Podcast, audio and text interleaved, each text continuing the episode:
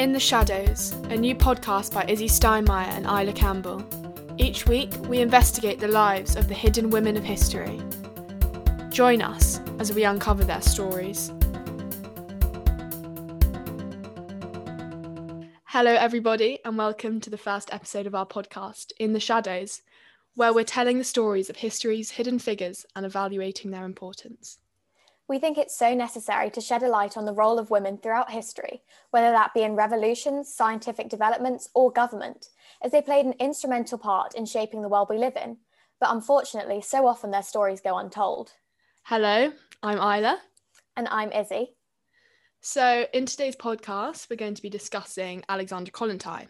She was a Russian Marxist revolutionary politician and she was the first woman in history to become an official member of a governing cabinet within the Bolshevik Party. So, we'll cover the extraordinary life of Kollontai, uh, including her political career, while also assessing how influential she really was in terms of her contribution to the revolution and impact on the lives of Soviet women. Yeah, so we really hope you enjoy our exploration of this you know, powerful, trailblazing pioneer. Um, and her story has unfortunately been lost just because she was a woman. Um, so we really want to shed some light on the life of this kind of staunch Marxist who was marginalized for her critical questioning of her own party, which really shows that, you know, within this era in Russia, there was no space for experimentation within the rigid ideology.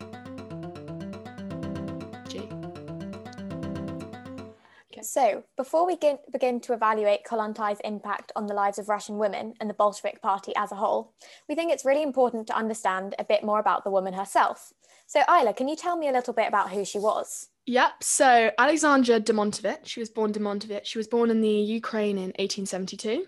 She was the daughter of General Mikhail Alexeyevich Demontovich, um, and she was born into the aristocracy, so she was quite an, um, a high class in Russia. Um, in 1893, she married the engineer Vladimir Kollontai. And did this marriage last? Um, so, no, unfortunately not. After three years of marriage, only three years, the pair did separate. Um, and Alexandra herself stated that we separated, although we were in love, because I felt trapped. I was detached because of the revolutionary upsettings rooted in Russia. You can see how much her career means to her. Um, so soon and after ending her marriage, she started her political career in 1896, she organised collections for the strikers in St. Petersburg. In, in 1903, she released her book, which was called The State of the Working Class in Finland, um, and it was about struggles between the Finnish people and the Russian autocracy. Um, in 1915, she joined the Bolsheviks and she, she played a major role in the plot to overthrow the provisional government. She established herself as a staunch feminist and she helped to form the Central Commission for Agitation and Propaganda amongst working, working women. Um, so agitation and propaganda was, was it was widely known as agitprop, um, and it was the kind of the main form of the spread of ideas in Russia at this time. Um, so agitation was used for people who were not communists, and propaganda was kind of for political work among party members. So they used the press. There was even agit trains. Um, so yeah, Izzy, do you want to explain a bit about Kollontai's links to Marxism and what really inspired her initially to join the revolution? Yeah, definitely. So, unconventionally for a woman, uh, Kollontai studied economics in Zurich, Switzerland, um, under Professor Heinrich Herkner. Um, and here she became really fascinated by Marxist ideas, and she later dubbed her professor a Marxist revolutionist. And while she was in Western Europe, she visited England, where she met members of the British socialist movement. So, this included Sidney and Beatrice Webb. And then on returning to Russia in 1899, she actually met Vladimir Ilyich um, Ulyanov, who is most commonly known as Vladimir Le- Lenin. So, what I found really interesting is um, connection between communism and fem- feminism. Yeah, definitely. I think that was kind of the most integral part of her career. Um, and I think she she really saw communism as a mean to promote women's rights um, and kind of as a close ally of Lenin, she really became a leading woman in early Russian communism. Um, she became the first Bolshevik minister for women and social rights. Um, in, in, she introduced some of the most, you know, progressive laws in the world um, at, seen at this time on women's family and labor rights. Um, her vision kind of at this time um, seemed to go much further than any other feminist, which is quite interesting for communist Russia. Um, she advocated for sexual freedom for both men and women.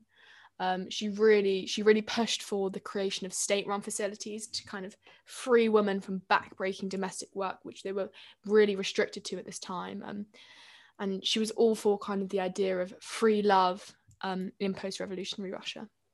So you speak about this idea of free love, but surely in 20th century Russia, female sexual liberation was a taboo. Oh yeah, it was a massive taboo. Um, and despite the fact that her new reforms kind of helped free women from the post-revolutionary attitude that you know their lives should revolve around domesticity and you know family responsibilities in russia there was a problem with this new sexual morality because it kind of strayed so far from what they knew.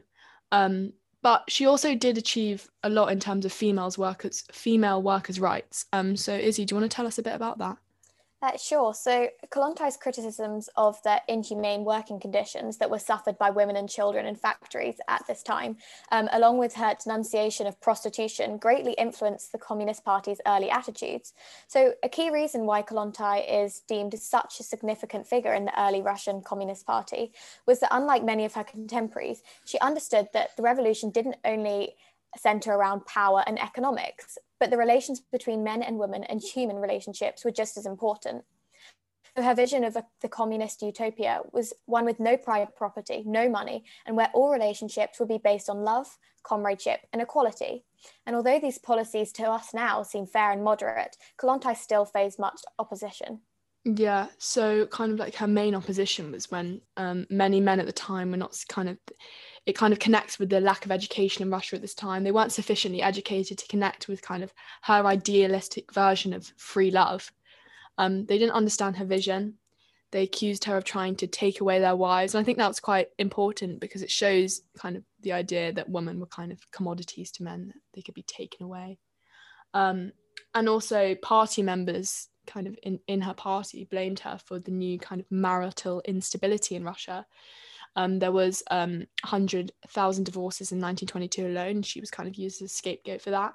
Um, and in March 1921, Kollontai's kind of communist utopian dreams was a far cry from the reality of most Russians. And I don't think that's kind of centered just around Kollontai. I think that centers around lots of kind of staunch Marxists. Their vision was very much not what was going on in the country at the time.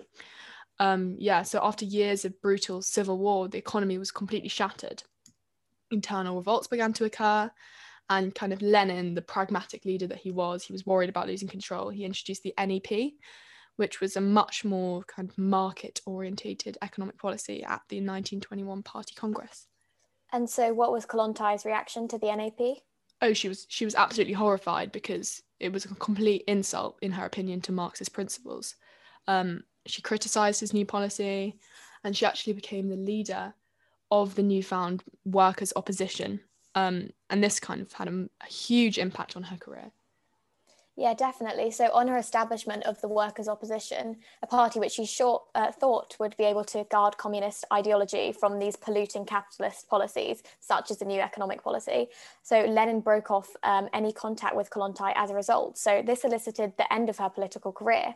And Kollontai's eradication from history by Lenin highlights the power that the communist leaders had in the media and how easily a person could just be simply erased and become, as we've been talking about, this hidden figure. So Lenin's writings on women in 1965, named On the Emancipation of Women, did not include any trace of Kollontai at all, despite her huge significance. The party made sure to cover up any moments of dissension from Kollontai, thus reducing the resounding impact of her life's work. Kollontai spent the rest of her life as a Soviet ambassador to various Scandinavian countries and died in 1952 in Moscow. Yeah, so kind of as we can see, this was a really abrupt end to a hugely influential and really pioneering political career. Um, so before we delve into assessing Kollontai's overall impact on Soviet feminism and the Marxist revolution, do you have any final thoughts? I mean, do you think the ending was just? Do you think do you think it was inevitable? Well, I think in many ways, um, Kollontai was always working on borrowed time. So not only was she a woman in such a male-dominated environment, she was the first woman in history to become an official member of a governing cabinet. So we really can't underestimate this. Um, but also, she had incredibly nonconformist ideals. So she campaigned for sexual um, liberation of women when female sexuality was a taboo.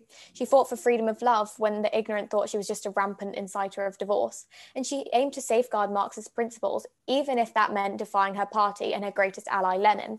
So the loss of Lenin's support really exposed her to much opposition, and it was really felt by most of Russia that she wouldn't really be missed. Um, so as Kollontai's power rose and fell, she ended up being merely remembered as a Soviet ambassador with an extremely censored portfolio of writings. Yeah, but it also it could be argued that Kollontai was right to do this. You know, the NEP did wholly contradict much of what she thought communism stood for. You know, its denationalization of some industry and its more kind of mixed economy approach. And after these years and years of revolution, you know, fighting for what they believed in, it must have come as a massive shock to her to kind of see it reversing back into its old ways. And obviously, she would she would oppose that. Um, so from this, we really get a sense of her character um, as she kind of she really didn't stray from her beliefs, you know, no matter what the consequences on her career was. And obviously, her career was the most important thing to her. Yeah, I definitely agree. However, um, on the flip side, if her career was the most important thing to her, kind of this opposition to government meant that she like lost her status mm. um, and so had she stayed in government for a bit longer who knows what further reforms she could have implemented to better the lives of soviet women which she couldn't do in her lesser roles yeah i mean it's clearly a very contentious issue um, so join us after the break where we'll be discussing to what extent did alexandra kollontai contribute to the russian revolution and how far did she impact marxist feminism Hi, all, and welcome back to the discussion segment of today's podcast. As Isla said previously, we'll be covering two main questions. Um, firstly, to what extent was Kollontai an influential figure in the Russian Revolution? So, Isla, do you want to kick us off?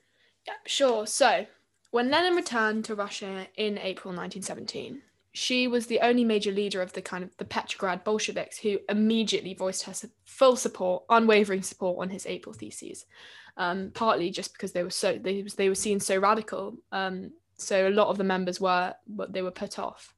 Um, after the July uprising against the provisional government, she was arrested along with uh, you know many other of her Bolshevik leaders, um, which kind of proved her influence as she was punished alongside her male revolutionary counterparts. Um, she then became a member of the party's central committee and she voted for the policy of armed uprising that actually led to the October Revolution. Um, and this decision um, of hers to back military force really shows her complete support of the revolution, her complete support of Lenin, and her unfaltering commitment to it, um, no matter the cost. However, while she was elected People's Commissioner um, for Social Welfare in the first Soviet government at the Second All Russian Congress of Soviets on the 26th of October, she soon resigned in opposition to the Brest-Litovsk uh, Pact. Um, while it is admirable her beliefs never fluctuated, perhaps this unwillingness to adapt was counterproductive as she was unable to implement change in lesser roles. Yeah, true. But Kollontai's role as an internal critic of the party was kind of also like integral to the revolution. Um, at the end of 1920, she did side with the workers' opposition, um, which was a left wing faction of the party, as we've discussed. Um, and on the 5th of July, 1921, she delivered a speech which was bitterly attacking the NEP, the new economic policy proposed by Lenin. She said it threatened to disillusion workers, to strengthen the peasantry and petty bourgeoisie, and to facilitate the rebirth of capitalism. You know, this is a clear indication that she was not committed to a singular party or leader, but instead kind of the Marxist rhetoric and the feminist ideas. Um, this was, of course, the reason why she was somewhat eradicated from history. The critical nature of her speeches kind of made her exempt from the books of official Soviet history, while she herself attempted to write her own feminist history. Yeah, certainly. I think the fact that she forfeited her career um, for what she thought was best for the revolution really emphasizes her um, contribution to it. And her outspoken support for Lenin's April theses and the backing of um, military force, which actually led to the October Revolution, gave the Marxist revolution much momentum. Also, Kollontai changed the very nature of what it meant to be a revolutionary. She personalized rebellion by focusing much more on human interaction and relationships alongside economic and military policy. Therefore, it could be argued that Kollontai was actually to a large extent an instrumental figure in the Russian Revolution. Yeah, I definitely agree. Um, so, next question How far did Kollontai impact the lives and the rights of women in the Soviet Union? Well, I think Kollontai was certainly the most prominent woman um, in the Soviet administration as she founded the Zhenotdel, or the Women's Department, in 1919. So, this organization worked to improve the conditions of women's lives, uh, to fight illiteracy and teach women about new marriage, education, and work laws that were being put into place um, in post revolution period. And so, this shows that Kollontai was um, integral in bettering the lives of Russian women.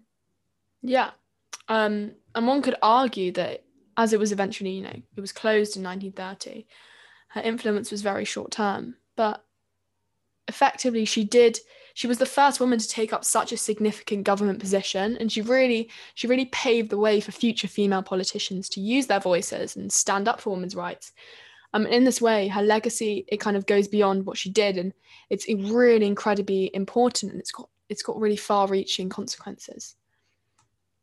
Um, yes. So before we go, Izzy, can you tell me why Kollontai is a fid- is a hidden figure in history, and why why is she so much in the shadows, and what, if any, representations there are of her in modern day? So, the life and writings of Kollontai are restricted to a very thin volume of selected speeches and articles of Kollontai, wherein the publishers paint a completely uncontroversial picture of her, which overlooks all the issue, issues of dissension from the official party history. So, this highlights that despite being tremendously significant um, in the Russian communist history, the critical nature of her speeches and articles led to her importance being completely diminished and refuted in official party history. Yeah, I completely agree. And I think you know, primarily she suffered because of her gender. And it was a woman who was criticizing party policy and making these controversial speeches. Her history is sanitized, you know. She want they wanted her to paint her as this agreeable minor figure in the Bolshevik party. But that's what we're aiming to do in this podcast. We're gonna we're, we're trying to give a voice to those forgotten or falsely remembered. Um, and I think the impact of Kollontai and what she stands for can be best expressed in her own words. She says, The female worker and the female peasant is still oppressed by housework and is still a slave in her own family. The male worker should understand that the woman is an equal member of the proletarian family. And yet, after World War II, East European nations, um, kind of aiming to mobilize women into the labor force, implemented a lot of updated versions of her uh, earlier early Soviet forms, which you know liberalized divorce, expanded parental leaves, built you know free spaces for children, socialized domestic work, and now that kind of spread to what we now recognize as feminist ideas across the globe to countries such as you know, China, Cuba, Vietnam, Ethiopia. Yeah, so I think that's quite interesting. Yeah, definitely. So I think Kollontai is presented as a very two dimensional character in history. So the lack of published work surrounding her speaks to this. But I know that I, for one, have learned a lot more about her and the legacy she has left behind. Um, and she's certainly a woman who goes against the Scottish philosopher Thomas Carlyle's idea that the history of the world is but the biography of great men. Yes, definitely. Um, so thank you very much for listening. We hope you have found this discussion interesting and revealing. Um, and be sure to join us next time where we explore another one of history's hidden figures who is in the shadows. Also, look out in the next few episodes where we are joined by some special guests who give us their view on the woman in the shadows. In the Shadows, uncovering the hidden woman of history.